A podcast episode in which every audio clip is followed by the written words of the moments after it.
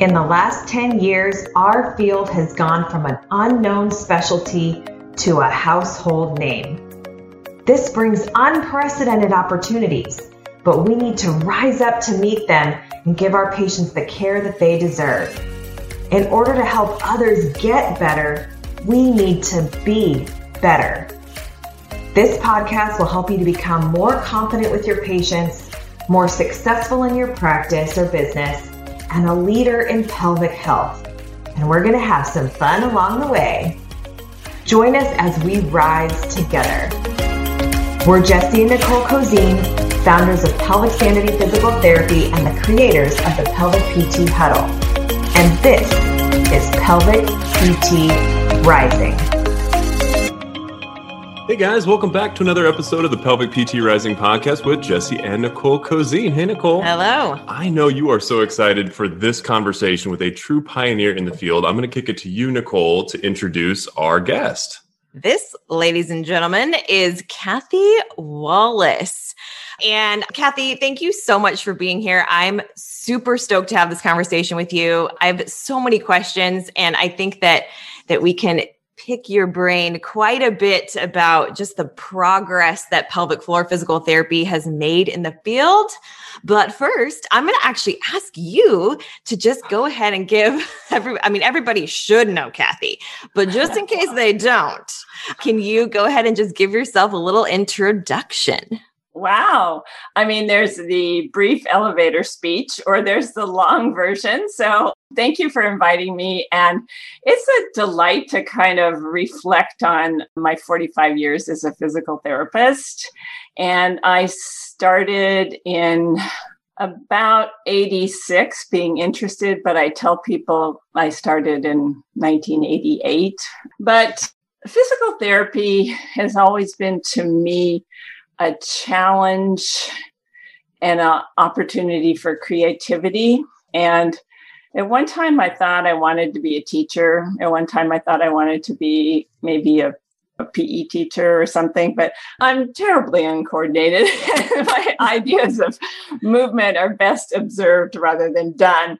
And so, this process of being challenged in the field you know, I started as a cardiopulmonary physical therapist. And because of ah. that, I think there's a lot of background and, and, ideas and thoughts. And that's where I actually got a certification. And that's where I also decided that certification might not be the best route for every person and everything because I was meeting the needs or the requirements of what somebody else thought was most important rather than what I always thought was most important. So anyway yeah we're gonna get back that, to that because i yeah that's, awesome. okay but that's okay, whole so, other podcast. Yeah. But the idea of teaching and training and learning i was motivated by my own personal childbirth educator. I'm lucky enough to have had a childbirth experience that went like very well. And the midwife said to me that's the most one of the most beautiful births i've ever seen. And you know here i am sitting there going but look at my body. Look at what's happening. And I, i'm not sure this is beautiful. And I, you know i had a few questions but i didn't really have any problems. But i was i'm in seattle and a premier childbirth educator who's probably in her 90s now, Penny Simkin, who wrote Pregnancy, Childbirth, and the Newborn, was my personal childbirth educator. And she knew I was a PT, and she came up to me and said, There's all these women with problems, and can't you do something? And you know, I sort of rose to the challenge of like, that's interesting. And in my clinicals, very early on, when, yeah, back in the 70s, I actually had a brief moment with biofeedback. Okay. And so my clinic was interested in engaging biofeedback for stress management, pain. And I saw this rising interest in the pelvic floor with biofeedback. And I thought, well, that's a way to start doing this it's a start. It's not the whole picture. But the concept of like getting motivated and doing things. I worked in a wonderful medical center that allowed me to develop a program, and I had lots of time and lots of resources. I went to market and talked to the OBGYNs about biofeedback incontinence because that's what was happening in the late 80s and they referred me a pain patient ah.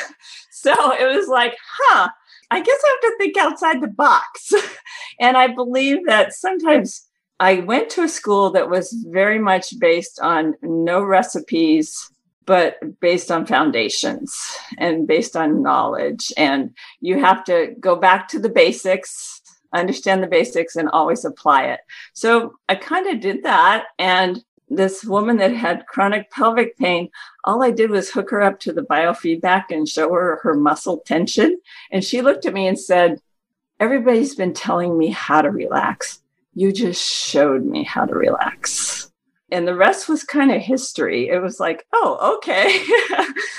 That's a step. That's a step in the right direction so i mean i could go on with little stories and things but i think the other important thing was obviously biofeedback's not the only thing but it was a foundation for some of us to get started elizabeth noble in the section on OBGYN, I believe that was 1977. Sorry if I'm not great on my dates, was establishing some things and I went to my first combined sections meeting because you know we don't have we didn't have social media.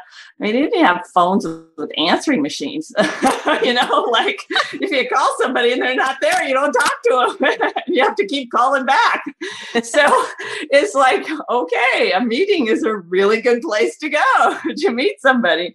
And I mean, I think people lose sight of like the personal interaction i think we we really appreciate that now with the last in 2020 and and how you know interpersonal communication is so important and but anyway the whole idea was that i got motivated by a group of people in a combined sections meeting.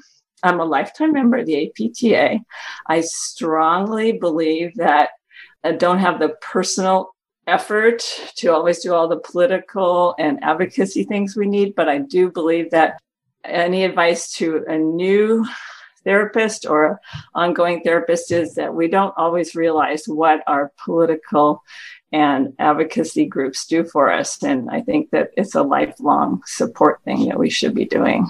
Anyway, I, I've been involved with the APTA and the first course happened, you know, I just said, I think it, we should put together some people, and I want more people because I want to learn more things that I organized, the first course that I organized. I know that um, Rhonda Kotarinos and Jill Boissonnault were doing a course back in the late 80s as well. It was a week long. Our first pelvic floor course that Holly and I did was in 1993. I had met her at a combined sections meeting and realized that more than one opinion is really important when you're trying to create concepts and ideas and share them with people. And so I had my background somewhat in biofeedback and manual therapies.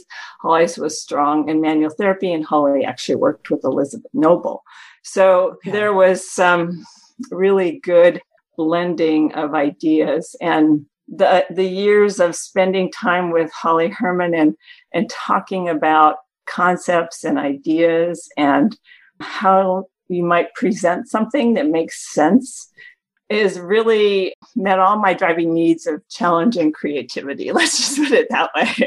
yeah. Well, and that I can, because there's so many like good things about all of that that you just said. But let's go real quick to, I mean, that that has been a challenge for me to create courses and stuff like that, I don't think people realize the difficulty and the deep, deep, deep thought that you have to do to present things, like you said, in a way that makes sense to people, that put all of the background pieces together and, and then you have to distill it down to like what's the most important thing for somebody that's new versus somebody that is a little bit more of an intermediate or even advanced. That's, a completely different thing so so when you were first doing that that course did you have the new newer pelvic floor physical therapist in mind or were you guys just sort of doing it so that you guys could all get your your head straight around stuff. Well, I told you the first course is like, well, I'm going to invite this person, this person, and I want to hear what they say because I don't know. I mean, I think one of the main things is the pelvic floor assessment and how to teach that. And in I was involved with the APTA section on OBGYN, helping them write the first policy statement that said that was just that pelvic floor examination was in the scope of our practice. Oh, geez, right. Because that, even think about you that. You have to like even remember that you know, I called Florence Kendall. I said, Hey, do you have any manual muscle testing for the pelvic floor? And they're like, No. and so the APTA section also sponsored Jo Laycock in 1992. And before there was that regional director of education, I organized Jo Laycock to come to the United States. And I think she went to three different locations. I Can't even remember. It was 1992. But, you know, this idea of bringing in experts so we can understand where other countries have been compared to how quote unquote behind we really were in the United States and unfortunately probably still are in a oh, lot yeah. of areas of pelvic health. So that idea of bringing in experts is so important. Now back to your question or your thought of like yeah, how do you put together ideas and thoughts? It's like, yeah, well, wait, we don't even have a policy statement. Who's done what? Jo Laycock in the UK, Pauline Chiarelli uh, down under in Australia. How can we look at their information? And the thing about teaching in the late 80s was there was really very little strong evidence and so it made us go off of our clinical experiences and practice. And, you know, our experience and practice is always ahead of evidence seven, ten years, even longer. I mean, I'll never forget in 1991, the OB brought down this article. It said, it says here that like verbal instruction for Kegel isn't very good. And this is what you told us four years ago. I go, well, you know, You're like, we're, we're not on the same program always, right? so I think that what we see and what we learn and what we assess in our day-to-day practice is way ahead. And if we have to get stuck in what the evidence is we can't be creative enough to treat what's actually in front of us because so many times all those studies have all these exclusion criterias and i'm like well wait you have all these other things as well and you don't really match what the evidence population was in that study so. Right. I love that you're and there's so much that i have on my notes here to go back and i know we're not going to get to it all but i love that phrase like stuck in evidence because i feel like as an outside observer of the field and someone who's been in research in other areas there seems to be like this obsession almost in the pelvic PT field with the what's the evidence for that? And we have to have every single thing supported and, and evidence based. And I love that you phrase it as stuck in evidence because that really is just protocol based. If you're going to go straight by evidence, you have to go off of the protocol, the step by step things that's laid out in that research and you've said it now a couple of times, it stifles creativity when we're stuck in evidence like that. And then we forget that the person's in front of us too, where it's like, gosh, and isn't that like why we all got into physical therapy? Like we're all mm-hmm. people, people. Mm-hmm. and it's but it's both. I mean, the evidence, like you said, is also important to oh, sort oh, of follow up, I mean, right? I mean, but yeah, I love that. And again, teaching in the early days, it was sort of like well, this is what we know about regular muscle. How can we apply it to what's happening with the pelvic floor and see what our results are? That's really important. And plus, how can we look at the whole body? I mean, when I started too, there was a lot of like, what's a physical therapist doing treating incontinence or pelvic floor things? Like, that's not in your scope of practice. And I actually, you know, I went and marketed to urologists and they sent me she said i'm going crazy with my pain patients. I kind of understand what i could do. I could do surgery on this you know woman with incontinence. I don't really want to so i want them to try alternative techniques. I mean i live in seattle. We hug trees. We wear birkenstocks you know. Nobody wants surgery. Uh, i think that's pretty universal though. That's not the first choice for a lot of women. So she sent me these pain patients and I actually just talked to her a, a couple weeks ago, and she said, it was I realized that your approach was more than the pelvic floor when the patient came back and told me that the way I told her to stand or move was the most impactful thing on her pain rather than just letting go of her pelvic floor muscles or knowing what was going on with them. So, making impact on physicians and them realizing where we what our scope of practice and what we do i think is a huge mission for our profession. Yeah can you talk about because i think we glossed over this and i think some of our listeners are almost maybe as flabbergasted as i am but realizing that you actually had to fight for the expansion to the scope of practice in order to be comfortable doing an internal exam and have that clearly i feel like everybody just takes for granted like oh that's something that pts can do. And you had to actually fight for that. Could you talk to us a little bit more about well it wasn't a fight. It was little let's get a policy statement. And this is the evaluation of treatment of muscle function. And it doesn't say that there's an exclusion of uh, one part of the body so we just wanted to have the foundation of yes, this is within our scope. And the fight, what it's not really a fight. It was like physicians understanding our profession. So I guess that's a fight in some ways because yeah. I think it's an ongoing effort that we have to make. But to your point, there wasn't anybody that says, no, you guys shouldn't be doing that. You didn't encounter that, correct? More what are you doing here? Not oh, not don't okay, got it. Oh, interesting. There was much more about what are you doing here? Not you can't be here, but it was just more of like confusion around our scope and what we could actually do for patients. Is that more of what your experience was?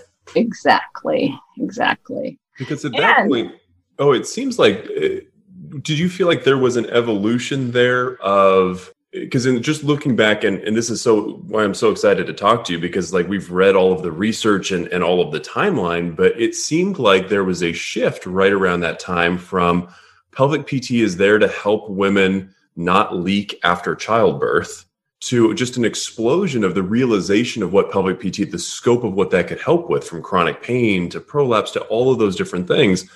Do you have a sense of like when that happened and what were the really driving factors in how that idea expanded? In 1998, I believe, the NIH had a call to research on global ideas about pelvic floor dysfunction. And so the whole area was really starting to expand. It's like, wait a minute, this is a huge problem. We're spending lots of money on surgery and diapers and pain meds and all these other things, but we're not really getting to the root of the problem. So I believe that, you know, it was before 2000 that at least they were calling the research and bringing in the issues. And then the Urogynecology Association was probably one of the first to say, hey, you know, these physical therapists have some ideas, and we know that all our patients can't necessarily benefit from surgery, nor do they want it. The whole concept of it exploding, the question is as we educated more physical therapists, did the scope of practice expand? And I'd like to believe it to be that way, but I'm not sure of the real answer to that. I do know that pain confuses physicians the most. And mm-hmm. when you go in with a sound foundation, a background in like, well, it's the musculoskeletal system. How can we work with it? You know, have you heard of a musculoskeletal physical for your patients? You know, it's, and that may include like how they stand, how they move, all these things in their life. Because what we're looking at is what's the meaningful task that this pain is limiting? And how can we help you do the meaningful things in your life? That's a long winded answer, I think, to what you said. I hope it helped. no, absolutely. I just think that that's fascinating. And I think it's so interesting.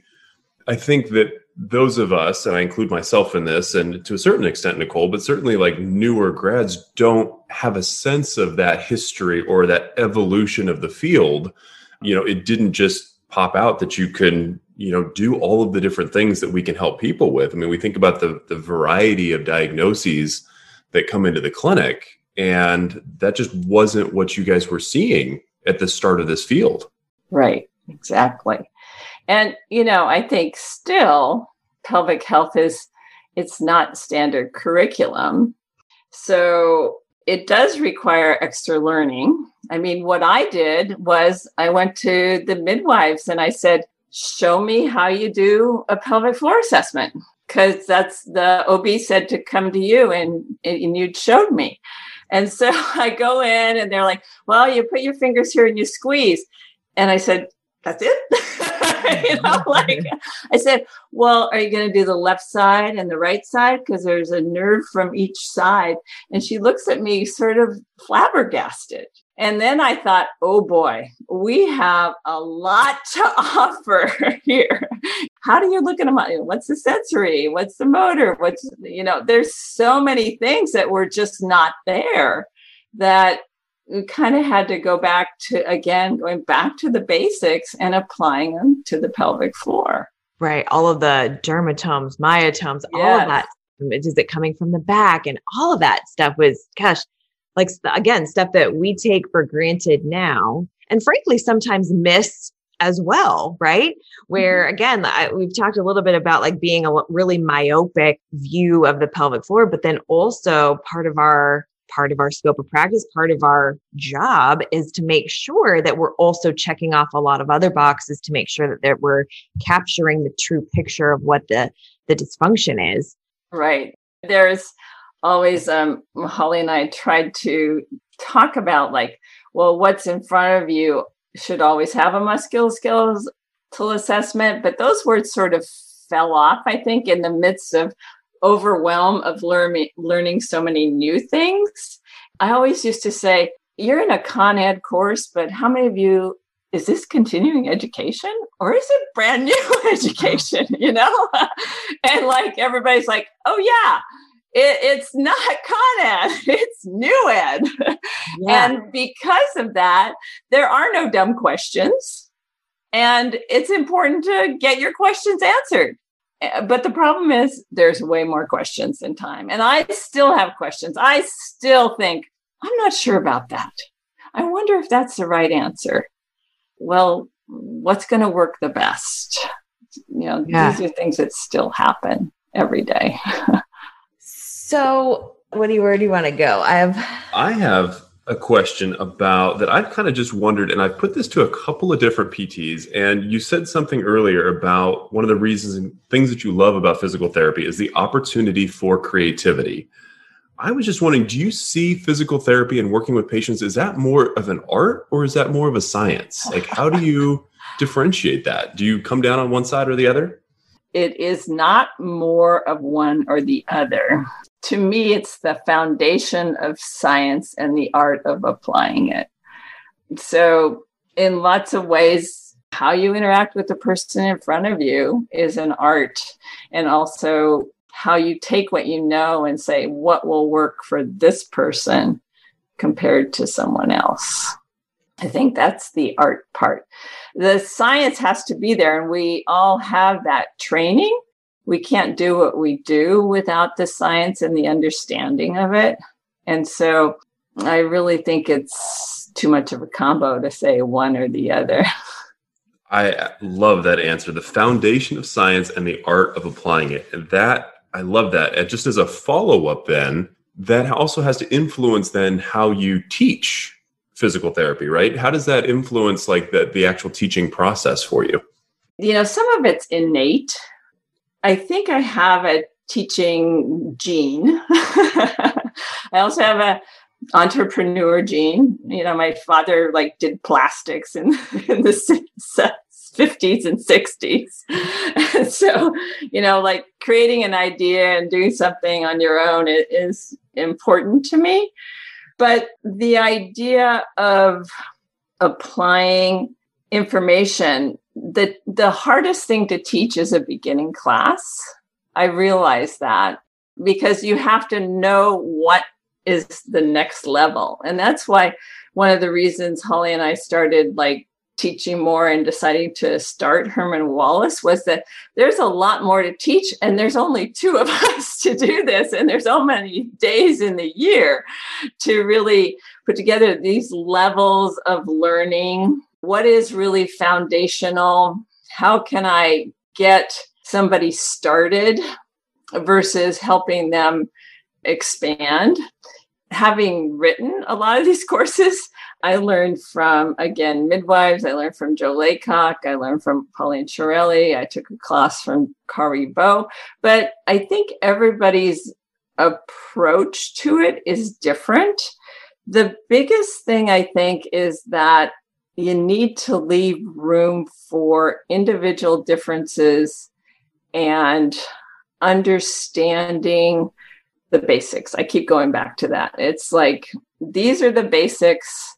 What you learn from here will expand. You'll decide where you're going based on what type of patients show up in front of you. Yeah.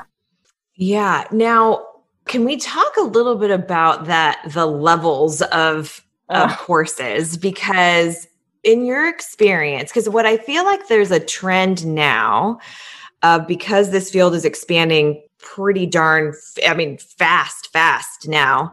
I think there's this, oh, let me take this, the level one course, and then sometimes nothing after that for quite some time, maybe never a rectal examination course. Something and you know, I'll pause right there. Um, yeah. If I had it to do over again, yeah, can you talk to me if you don't mind? I'm Love thinking, it. Huh, I think you have to realize also that creating and organizing a course takes marketing, business sense, all that. And both Holly Herman and I are teachers and clinicians. So the first courses I taught on my own in the 90s were sponsored by biofeedback companies because they had an interest in promoting their equipment. And I strongly felt that it was a great tool for what I said, but I'm not just teaching that. If you want me to just teach biofeedback, I'm not teaching your class because I have to teach how to assess the muscle as well. And I mean, the, uh, this is a great other piece of history. I'm just going to throw it in. You know, started with biofeedback. You know, the whole thing was like, oh, you can have the patient walk down the hall, put the sensor in, and then walk back. the patient said, aren't you going to look? I thought, huh, interesting concept. you know, maybe yes. yeah, maybe I should because you know I didn't start with that. And then you know, like, did they put it in the right place? I have one patient actually put it in the wrong orifice or the other orifice. So it's like, wait a minute. So that's my little segue of biofeedback. But the point is that with them helping with the business and that, there is a little bit more emphasis on the biofeedback. And if I had it to do over, I, I, you know, it's like, is one orifice too many? Are too it's just enough to learn in the beginning or should you really look at the whole perineum in the first class and really learn a basic rectal assessment and a basic vaginal assessment and then divide from there. So I know that they're actually doing that in Canada and I applaud them for doing that because, you know, it's sort of like, well, I remember the insurance company said it's like pelvic floor dysfunction, left or right side, you know, because all the extremities. it's like, okay. to me, it's like, well, you're treating the top of the pelvic floor, only the anterior part, but not the posterior part. Wait a minute, they're all connected. Totally. And so, you know, and in childbirth, the tear goes from the vagina downward. So it's hard to really delineate that. And yeah, I think if I had it to do all over again, one hole isn't enough. We thought it might be too much to do that. But, you know, it's just everybody learns differently as well. So totally. the level of comfort with just like, wow, I'm currently looking at someone's perineum. I've actually never done this before. Or one of the classic things I used to say when we taught is, you know, I noticed my patient's attitude is like, there's something wrong with, and they'd whisper bladder, you know, like it's a secret. And so that was the the cue for me to like when we were teaching early on. I said the first thing you have to do is stand in front of the mirror and say vagina, rectum, all these things, and look at what you look like. You know, like I'm going to treat your rectum, and you know, and then their eye, you know, their bodies just cinching, and they're they're just they're scared, and so the patient starts to be scared. So I mean, yeah. there's so you know, and I I don't know if you know this. I know we met in person at CSM. I feel like I maybe told you this, but I'll tell you again. So I took Herman and Wallace 1 from uh-huh. you in 2007. Okay. And I had the luxury at that time of my hospital program paying for almost your full series really quickly. So I think I took everything like within a few months of each other, which I think looking back in retrospect, I was like, I mean, my eyes were like big. I didn't even know. I can never, I will never Impressive. Forget. I mean, it was a lot. I will never forget like when we were all sitting and I actually took it up in, in Seattle. We were sitting at these tables and you basically were like, okay, now the person sitting next to you can be your partner. And I was like, I wait, partner for what? Like, aren't you going to bring in like some of those paid people that we can all feel? So, I mean, I think for me, it, it was both overwhelming, but looking back now, I feel like that was amazing that I got kind of all of it so that I can then tease through. And then I happen to have a good mentor when I got back that I could then bounce things off of um, from what I learned from you guys. And I took 2A with Holly as well. So it was really I feel like really fortunate to have learned from you guys back in the day. But if somebody was just starting pelvic floor right now, what would you say with the current? I mean, I'm sure you're kind of well versed in the current structure, both of APTA and the current Herman Wallace. What would you say would be like a good interval of courses? Do you, can you even say? well, first of all, you do need to take ones that do examination, internal examination. Internal right? examination, 100%. So it is a challenge to know if, I, you know, it's about different learning styles. And so I think a physical therapist knows their best learning style. And I'm a, I got to do it learner.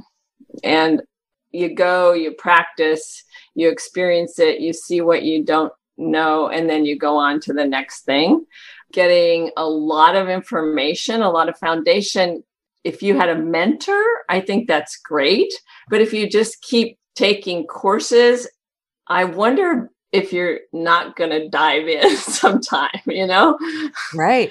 We all had our first patient our mm-hmm. first patient. I mean, I remember my first patient. I'm sure most of us do.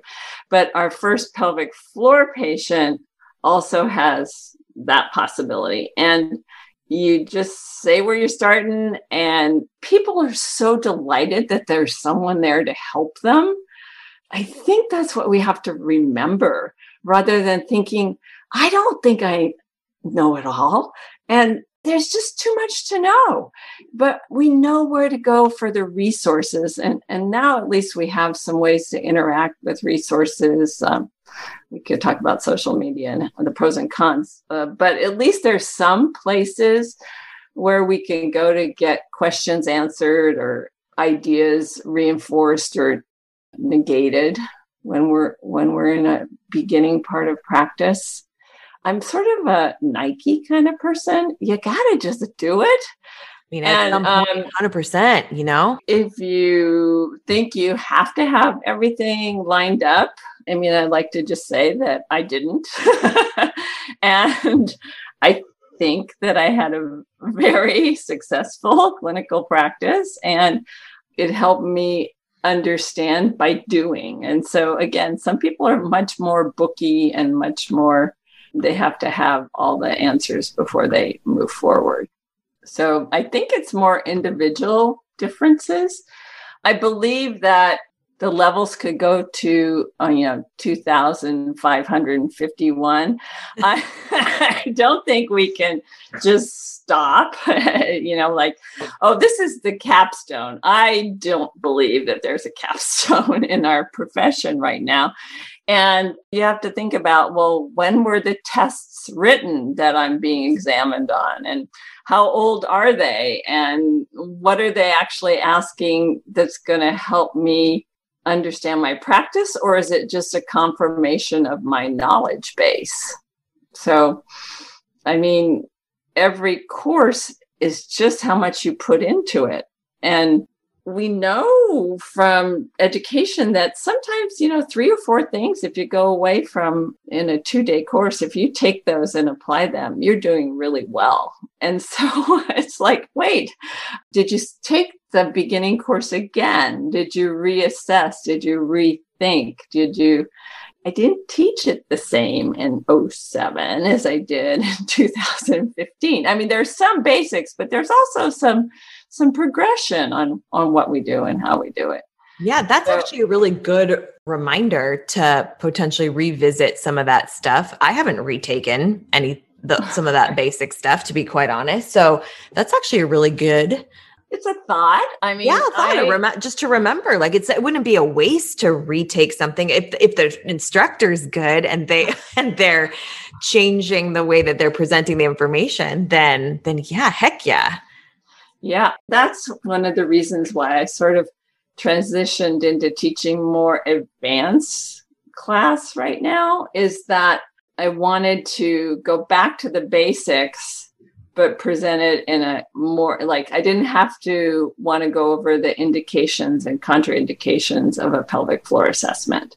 That takes a good hour of time to really say, you know, these are your boundaries, these are your limits, these are your things you can do.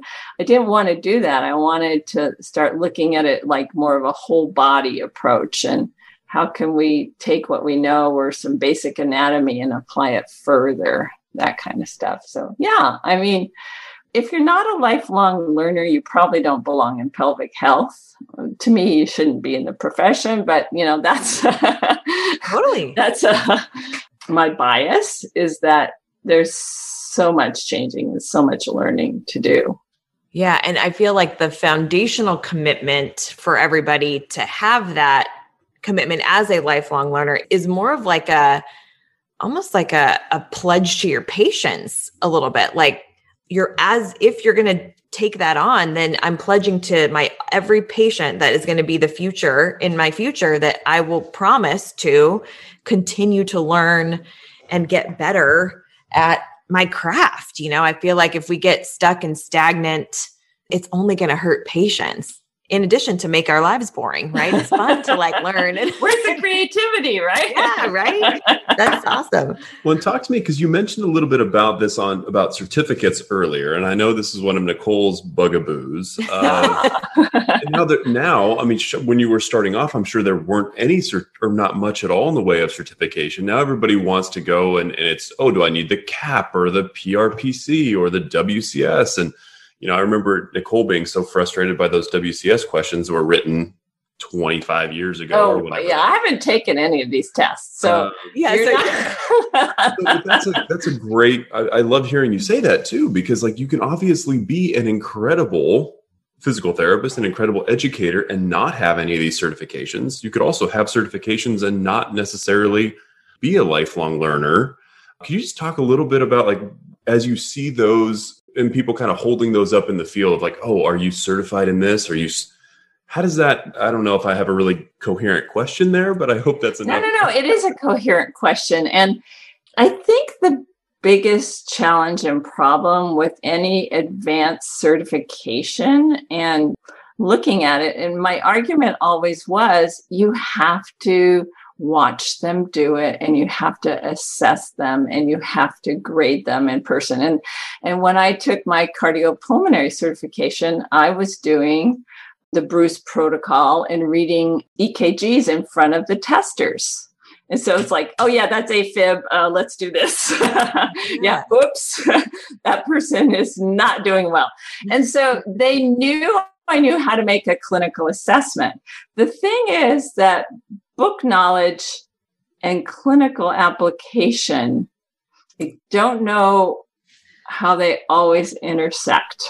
But lots of people like to rise to the challenge of taking a test and knowing that they accomplished or have a, a, foundation, that base of knowledge. But it still doesn't tell me that if I put a person in front of them, they would know what to do. Right. Right. So, yeah. Cause um, so I, I mean, I have my WCS. I took it. I think it was more of like a, an achievement thing for me. Like, oh, that's like the, the pinnacle of what our association or whatever mm-hmm, deems mm-hmm. the highest oh, level of advancement and i'm like okay cool well i'm going to get that because i always do that but but yeah but i think when i after i started to treat more and more patients then it was kind of like oh well that actually doesn't really mean anything clinically and then i was like gosh what do i even think about this at all you know and yeah, i don't know so overall I think what would you say then about someone that says, well, I want to go for my insert certification? Then they should go for it. I really, you know, it is a, a foundation of feeling. I do have to admit that I think that, I mean, when I actually got my cardiopulmonary certification, I got a pay raise at the hospital that I worked at. Mm because I had done an advanced training. And so, is there a motivation otherwise? That wasn't why I was doing it, but I knew that that was a component of what would happen if I passed.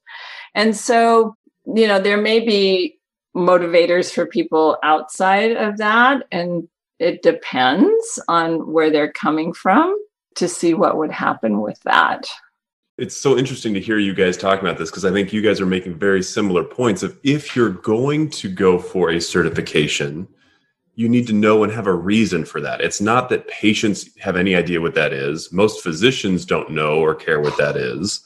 Right. I think there's these these glorified views of these different things. Oh, people are going to care that there are these letters after my name, but nobody knows the difference between the CAPP and the CSCS. And one of those is like a literally like a weekend thing yeah. that like my trainer at the LA Fitness has. right? It's just letters to most right. people outside the. Well, field. you know, there's an argument of alphabet soup, and right. you know, how many things can you put after your name anymore, or what should you put after your name? And I never had anybody ask me if I was certified in anything, but you know, I I did start out, and I did get a good foundation from and support from the local physicians and then it turned into word of mouth and then it just kind of exploded.